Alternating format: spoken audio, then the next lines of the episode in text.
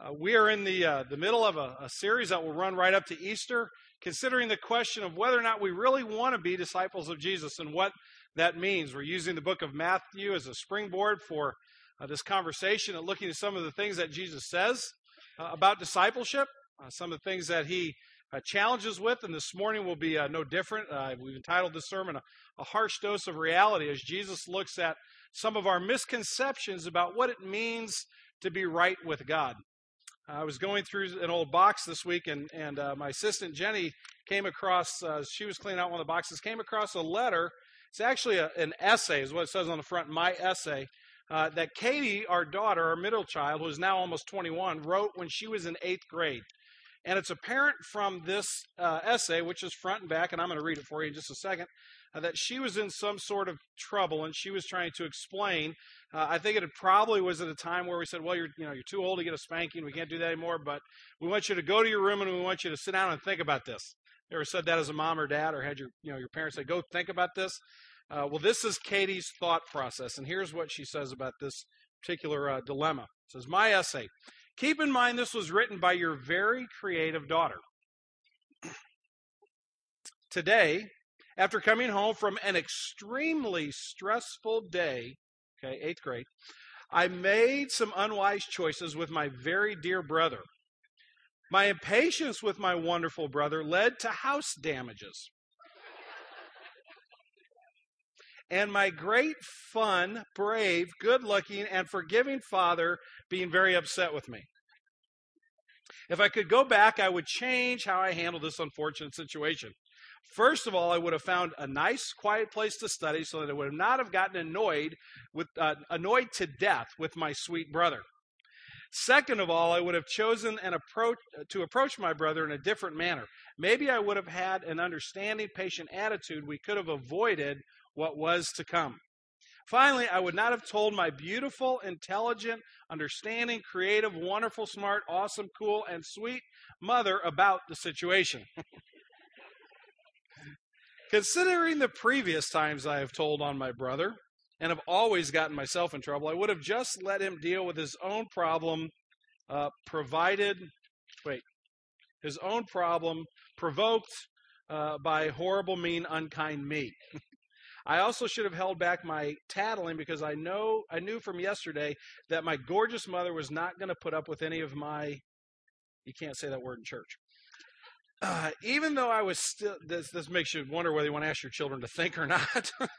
even though I was, I still feel I'm being blamed for cute little Jordan's actions. I still could have avoided this. I am also sorry if I inconvenienced anyone just because I have a final tomorrow that may determine what classes I take in high school and the college I go to.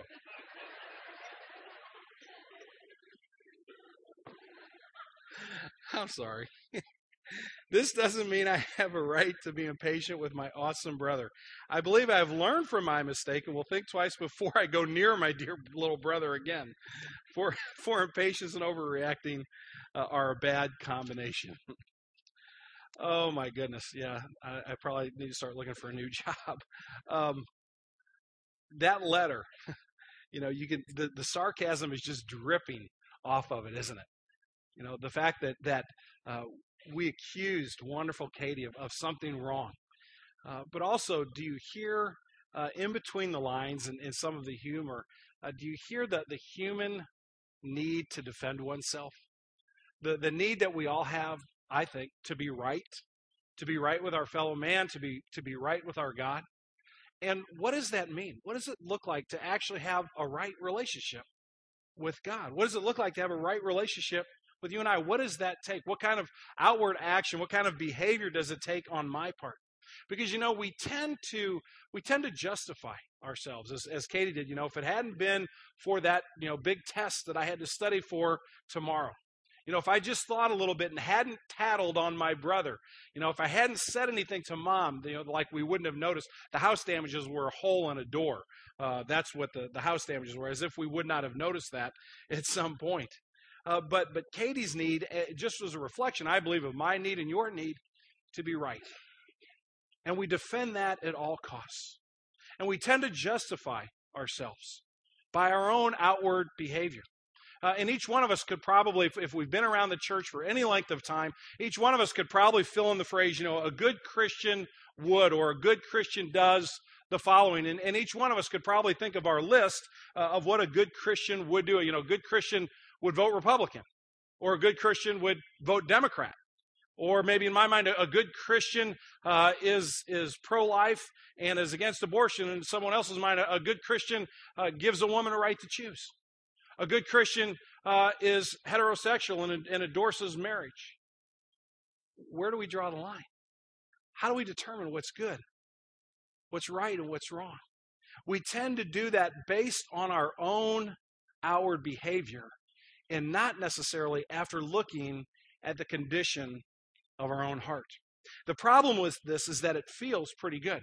You know, I'm sure Katie felt pretty good after she wrote that note. I think we tend to, when we look at our own behavior and say, well, I'm not as bad in so and so, or I live by a certain set of rules, a certain set of standards that everybody else ought to live up to, that feels pretty good. But the problem is, we're not really making ourselves right. Tendency is going to be to excuse our sin and to actually live in hypocrisy. It's not discipleship. We say that everything's okay on the outside, but in fact, we could be living by this uh, manner and still have a dead heart. And Jesus says this is a bad place to be. It's not of good health for you spiritually. And, and you think about uh, not only ourselves as individuals, but think about us collectively as the group called Green Tree Community Church. What uh, would it be like if our discipleship, you know, it's one of our key pillars growing disciples or uh, making disciples and growing them, uh, renewing community and planting churches? What would it be like if our discipleship was all centered around what you looked like on the outside?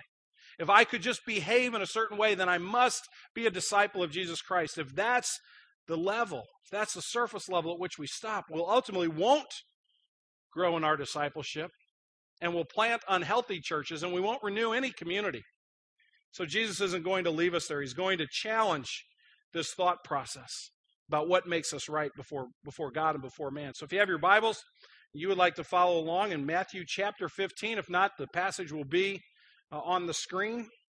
Uh, Jesus offers, I think, a, a, harsh dose of reality and his understanding of what it means uh, to be in a right relationship with God. Hear the Word of God. Matthew 15. It's a fairly long passage, 20 verses, so hang in there with me. The Pharisees and scribes came to Jesus from Jerusalem and said, Why do your disciples break the tradition of the elders? For they do not wash their hands when they eat. He answered him, and he answered them, And why do you break the commandments of God for the sake of your traditions? For God commanded, Honor your father and your mother, and whoever reviles father and mother must surely die. But you say, if anyone tells his father or his mother, what I would have what you would have gained from me is given to God, he need not honor his father. So for the sake of your tradition, you have made void the word of God.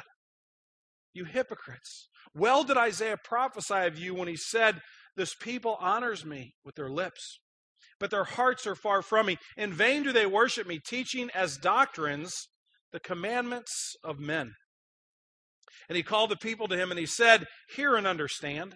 It is not what goes into the mouth that defiles a person, but what comes out of the mouth. This defiles a person. Then the disciples came to him and said, Do you know that the Pharisees were offended when they heard this saying? He answered, Every plant that my heavenly Father has not planted will be rooted up. Let them alone. They are blind guides. And if the blind lead the blind, both will fall into a pit. But Peter said to him, Explain the parable to us. And he said, Are you also still without understanding? Do you not see that whatever goes into the mouth passes into the stomach and is expelled?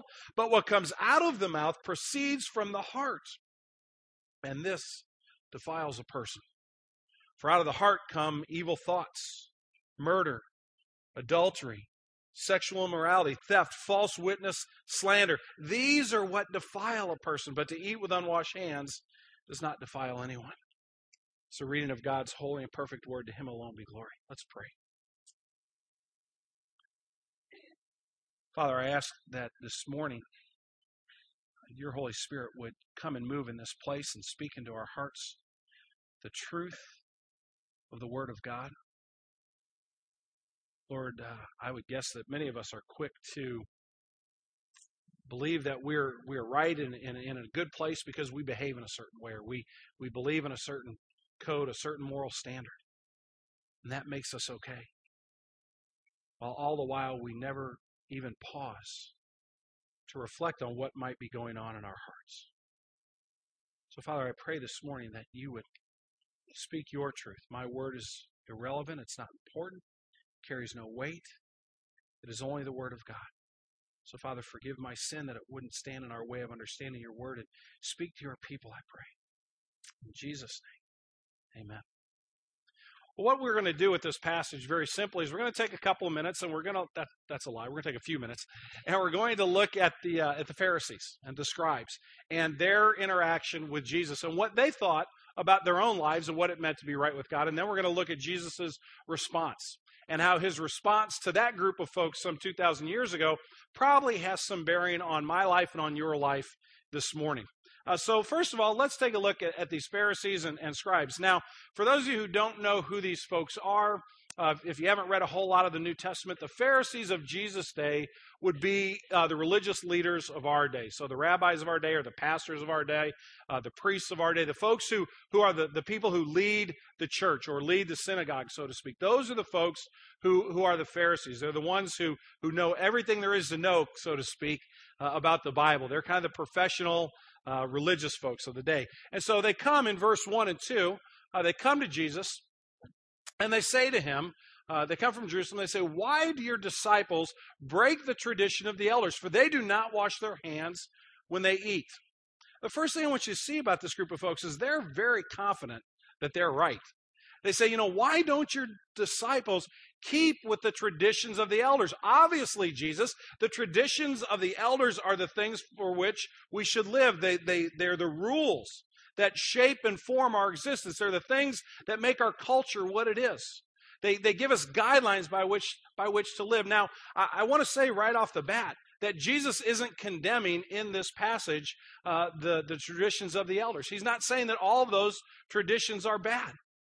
He's not saying here, as we'll see towards the end, he's not, he's not talking about hand washing. But what he wants these folks to do is get beyond their self confidence. And he wants them to look a little bit deeper. But these folks are very confident that they're correct. They have a tone of superiority. You know, your disciples, Jesus, are doing this. Our disciples, my disciples, Jesus, would never live in such a way. You know, these are the, the Pharisees from Jerusalem. These are the guys from headquarters, and they've, they've heard about this, and they're coming to check it out with a sense of superiority, a spiritual superiority, a sense of spiritual confidence. Your disciples, Jesus, need to get on board. They need to get their act together. Have you ever tried to argue with a person who is just so confident in their own righteousness? Have you ever tried to, to disagree with somebody who's just so smugly uh, confident in their own position? Uh, I'm a professional at that, actually. I'm very, very good uh, at being condescending towards others. You can ask my wife Cindy about the first five or six years of our marriage and uh, some of the disagreements that we would have and the tone of, of some of those disagreements. And we would we would have a difference of opinion about something and we'd be discussing that matter. Uh, the facts are we were fighting like cats and dogs. Let's call it what it is. We were arguing uh, and we were going back and forth. But Cindy uh, is of German descent, and she likes a good fight, and, and she gets her blood going, and she's very good at expressing herself. And she has no problem with kind of getting in your face and telling you exactly what she thinks. And when we were first married, boy, she would just she would come on strong. And I would I would react and I would kind of go, man, she's you know I, I don't don't don't like this yelling stuff. I don't like this animated kind of arguing. And so I'd kind of sit back and I'd fold my arms and I'd be real quiet. And I'd just sit and listen for a few minutes. And uh, after a few minutes, I'd, I'd, say something like, Now, are, are, are you done? Are, are we finished with the yelling? Do you think now perhaps the two of us could have a conversation between two adults that would be, you know, mutually respectful, and then maybe we can come, you know, to the conclusion of this in a, in a profitable way?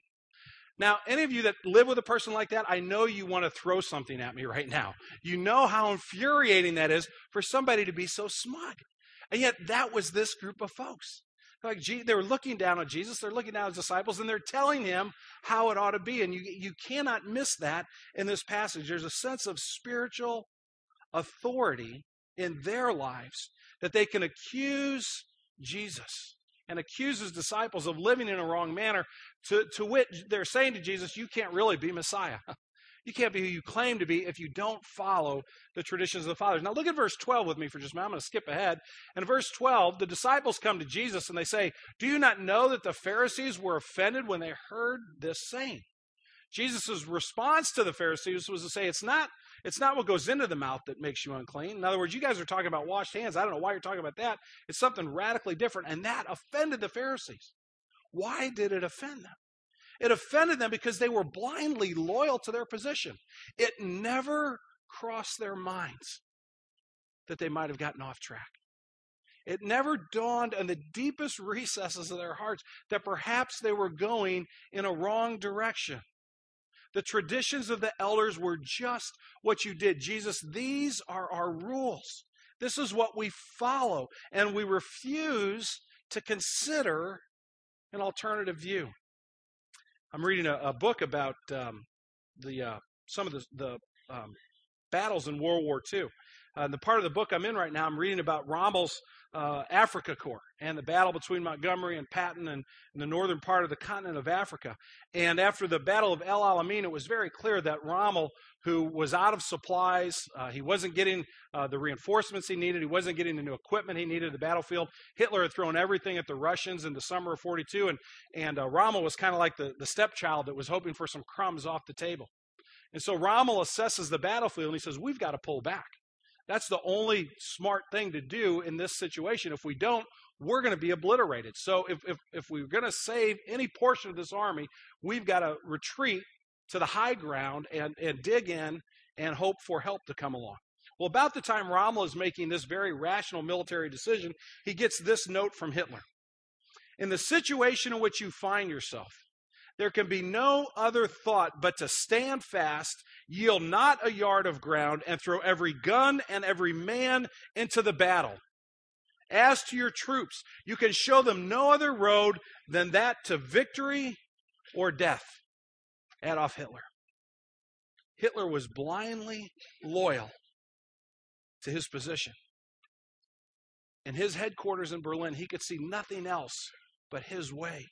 And so he insisted that Rommel blindly follow his orders. And that's where the Pharisees were. They never stopped to think, is this really addressing the issues of our hearts? They simply were offended by Jesus' comments, which meant that they were unrepentant. They had no need for forgiveness, they had no need for grace in their lives. They didn't see that they had broken the commandments of God. And so here are the Pharisees approaching Jesus with, with a sense of superiority, a sense of arrogance, a sense of loyalty to their way of life, unrepentant and unwilling to hear anything other than Jesus say, Boy, fellas, you know you're right. We really ought to wash our hands before we. Thanks for coming down here and pointing that out to me. I, I need to make sure I straighten out my disciples. But they get a very, very different response from Jesus. I want to look at that response for the next few moments. First thing I want you to see in verses uh, 3, and the, that middle sentence is out of verse 6, and that bottom sentence is out of verse 9. Uh, Jesus kind of shoots back with some other questions. He says, Why do you break the commandment of God? He goes on to say, So for the sake of your tradition, you have made void the word of God. And then he says, as he quotes out of Isaiah, teaching as doctrine the commandments of men. The only thing I want to point out here is that Jesus has uh, a, a passion for the authority of God's word. That Jesus is making his argument not based on how he feels, not based on, on his impression of the Pharisees. He's simply going back to God's word and he says, here's what God says to us. And this is what we need to understand. And this is what we need to apply to our lives. And, and I only bring that up to encourage every one of us, myself included, that as we address the issues of our heart, we must do so in the context of Scripture. It can't be how I happen to be feeling today or how I'm reacting to what you may have said to me, or my look at my circumstances to determine uh, how I'm going to uh, make the decisions about the way in which I live. We need to live under the authority of Scripture. So Jesus says very clearly, your traditions have gotten you away from God's word. I want to encourage all of us to, to seek to live under the authority and the direction of Scripture as we consider what it means to be right with God. The second thing that Jesus does is he demands a self assessment. Uh, look at uh, verses 3 and just a couple uh, comments out of verse 3 and 5 and 7. Jesus asks the question, Why do you break the commandment of God? And then in verse, six, uh, verse uh, 5, excuse me, he says, So for the sake of your tradition, you made void the word of God. Uh, you know what? Go to the next screen. I'm sorry. I'm, re- I'm repeating myself. This is verse 3. And why do you, for the sake of your tradition, and then in verse 5, he, he talks about Scripture, and then he says, But you say something different. And he gets to the end of the comment of verse 7. He says, You guys are a bunch of hypocrites. Jesus is calling these Pharisees, as he's calling you and I this morning, to an honest self assessment. I, I think really at this moment, Jesus is incredulous. He really can't believe that the argument has gone to the surface level of washing one's hands to determine whether or not we are spiritually healthy. It's almost as if Jesus is saying, What are you guys thinking? Are, are you really serious about this? Are you telling me that what we're talking about is clean hands? And Jesus won't tolerate our rule keeping as a substitute for a heart that needs to belong to Him. He will not allow the Pharisees uh, to simply live in the comfort of following A, B, and C in order to prove that they are right with God without ever examining for a second their heart. I want to think about this in, in the context of Green Tree Community Church. When's the last time you and I really sat down and examined our heart before God? And what impact does that have on this congregation? Well, how far will Green Tree Community Church get with its vision if we have this kind of mindset? What are the clean hands, so to speak, that we expect of those who come to Green Tree? What clean hands must, must people have in order to walk through our door? What do we say? You, if you come to Green Tree, uh, you must be pro life and never have ever experienced an abortion in your life. You can't come to Green Tree unless you're heterosexual. You can't come to Green Tree unless you understand uh, the Word of God and you've memorized Scripture. You can't come to Green Tree unless and we can fill in rule after rule after rule. But if we do that, friends, will be in danger of not even being a church, but rather what we'll become is a self obsessed group of people who believe that by having a certain standard by which we live and forcing other people to come into that standard, that we will be right with God, when in fact all we're doing is drifting further and further from the truth. Jesus demands a self assessment. He won't let us point the finger at anyone else until we first look in our own heart. Why do you, for the sake of your tradition, Jesus calls us to look into our hearts and to see what's there. This next thing is that Jesus does in this particular conversation is he clarifies his position. Look at verses 10 and 11. And he called the people to him and said, Hear and understand. You know, in other words, make no mistake about it, friends. I want to make sure everybody gets this. It, what goes into the mouth, it is not what goes into the mouth that defiles a person, but what comes out of the mouth, this defiles a person. Jesus says this is not a matter of hands, it's a matter of the heart. It's not what you take in, it's what you give out.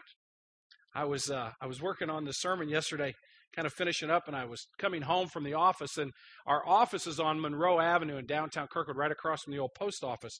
And to get to my house, I just take Monroe all the way to the end down to Geyer, and then make a couple turns, and and I'm home. But the the street Monroe and Kirkwood parallels the railroad tracks, and anybody that lives in Kirkwood knows that that when you come to the end of Monroe, if there's a train there and everybody's stopped, you can kind of get through and just head on down the road because the traffic's blocked both, both ways because of the train.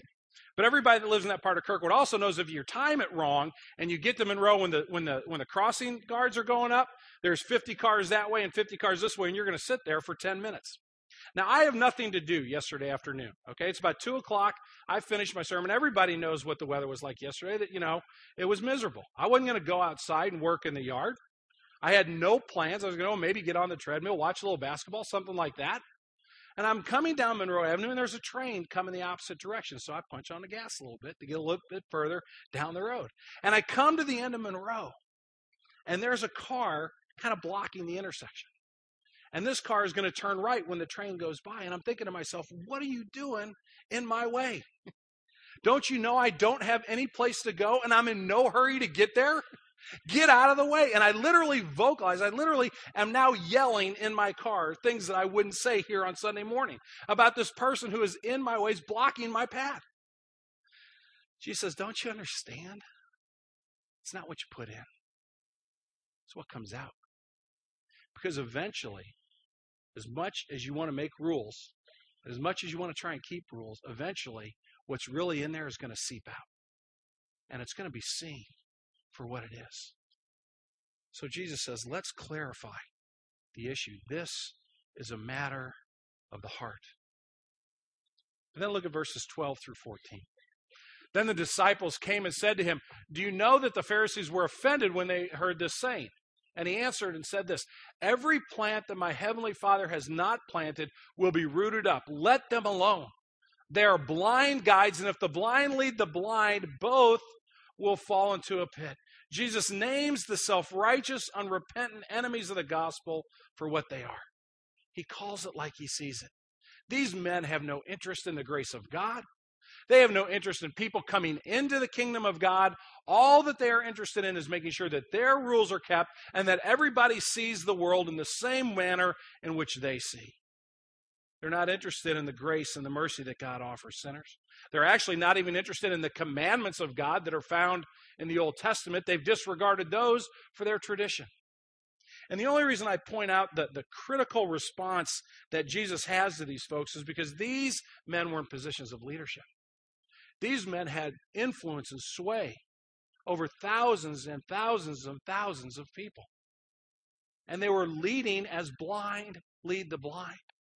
And we need to be very prudent as a congregation that whenever we place somebody in leadership, whether it's a pastor that comes on our staff, whether it's one of our deacons or whether it's an elder, wherever we, we place a man or a woman in leadership, we want to make very, very sure that ultimately they're not enemies of the gospel, but that they embrace the gospel. That it's not about a set of rules, but it's about a right relationship with God. In the next few weeks, we're going to be um, reopening our, our nominations and our process for selecting our officers. That's right around the corner. You're going to be hearing about that. And as we go through that process, we need to be so careful to make sure that we identify those people that that they're not perfect they're not trying to, to keep a set of rules they're not all about their outward behavior but rather their hearts are ignited and impassioned by the gospel by the grace of the lord jesus christ and their desire is to love him because they've been loved by him jesus names the self-righteous for what they are unrepentant enemies of the gospel and then one other observation about jesus' response is found in verses 18 through 20 Jesus is speaking. He said, But what comes out of the mouth proceeds from the heart, and this defiles a person. For out of the heart come evil thoughts, murder, adultery, sexual immorality, theft, false witness, slander. These are what defile a person. But to eat with unwashed hands does not defile anyway, anyone. Jesus addresses the true enemy. He not only clarifies it earlier, but now he addresses it succinctly. This is a matter of our heart. And he understands that this is how we are defiled. This is what corrupts our nature. It's not whether or not we can keep rules. We can do that all day long. That's not that much of a stretch. That's not that big of a problem for us. We can actually invent the rules that we're going to keep. We're wonderful at that. But Jesus says you've missed the point completely. Because out of the overflow of your heart, that's what comes out of your mouth, and you are defiled by that. You need God's grace to touch that, to change that. You need to repent of that sin, to come to God for forgiveness and grace, not come with arrogance and a smugness and an assurance that you're right before God when you're really as far away from Him as you could possibly be. We were, uh, Cindy and I were driving to, to Bible study about a month or so ago, I guess. We, we meet with a group on Monday nights, every other Monday. And we were uh, driving. I actually remember with the conversation, we were at the corner of Adams and Kirkwood Road at the traffic light, waiting for it to turn green. And Cindy gave me some information about uh, a person that I claim to love and be uh, fairly close to. And it was potentially bad information about this person. And she's sharing this with me, and I'm kind of listening, and the light turns green, and we go on to Bible study, and we spend the rest of the evening with great friends and have wonderful Bible study and prayer. And we're on our way home, literally about three hours later, and I, I was at a stop sign. I just stopped and I looked at her and I said, "You know what? I just realized something. You told me something about a person that I claim to love, and it was it was important news. It, it was potentially bad news." And I had the emotional reaction of you. You could have said to me, "The sky's blue, Tom," and I would have had the same emotional attachment to that statement. In other words, none. That I did to the comment you made earlier. And I just thought, I looked at her. I said, "What's wrong with my heart? How can I be that bad?" And Cindy, who really is a great wife, she doesn't yell at me anymore, and she had great reason to yell at me in the first few years of our marriage. She eh, she started, you know, Tom, it's that's not your fault. You know, the, you guys haven't really been engaged with one another, and you know, you shouldn't feel bad about that. And you know, the other person has to do stuff just like you know. And she was really trying to be kind and gentle with me, and I really appreciated that. But you know what? I I, and I said to her, I said, Cindy, that's not the point. The point is that there there's sin in my heart, and I didn't even know it was there. It took me three hours. to even think, gee, wasn't there something wrong with the fact that I didn't emotionally connect with that person's pain? I didn't even care. Jesus is right when he identifies our heart as what defiles us. So what do we do with that? But you know, Jesus says, I'm, friend, I'm going to give you a harsh dose of reality. I'm not going to let you off the hook. We're not going to play games here. You tell me you're going to wash your hands, and I'm going to say, so what? That means nothing. How do you respond to that kind of challenge that Jesus puts out for us this morning? I think on the one hand, we could become indignant at Jesus and his rebuke, and we could continue in, in the traditions that we've set up, whatever those might be in our lives, and we never stop to think or even consider the negative impact that it has the people around us, maybe on Green Tree Community Church as a whole, and we're oblivious to the calamity that awaits our own soul. You can walk out of this room today and not give this passage of Scripture another thought and continue to keep your rules and continue to feel good about yourself. I can walk away from this passage like, you know what, Tom, it really isn't about your heart. You're a good guy. You're a pastor at a church. You do nice things for people. Don't let it get to you. We can ignore the challenge that Jesus puts before us. Or perhaps there's a better response. We can see Jesus' confrontation of our pitiful spiritual condition as an invitation to healing, an invitation to life. Jesus didn't tell the Pharisees this because he hated the Pharisees. He told the Pharisees this because he knew they needed to see their sin for what it was. And they needed his healing. And they needed his grace and his mercy to flow into their hearts. He knew that they didn't need to defend themselves. He knew that they didn't need to, to go home and, and write their essay, you know, prove to everybody that they really were a good person. They didn't need to be blindly loyal to their position. What they needed was to have their hearts exposed by the light of the gospel so that they could experience forgiveness and healing and grace in order that they might be a people who live in that grace and invite others to enter into that experience of healing and mercy and forgiveness. We pray with me.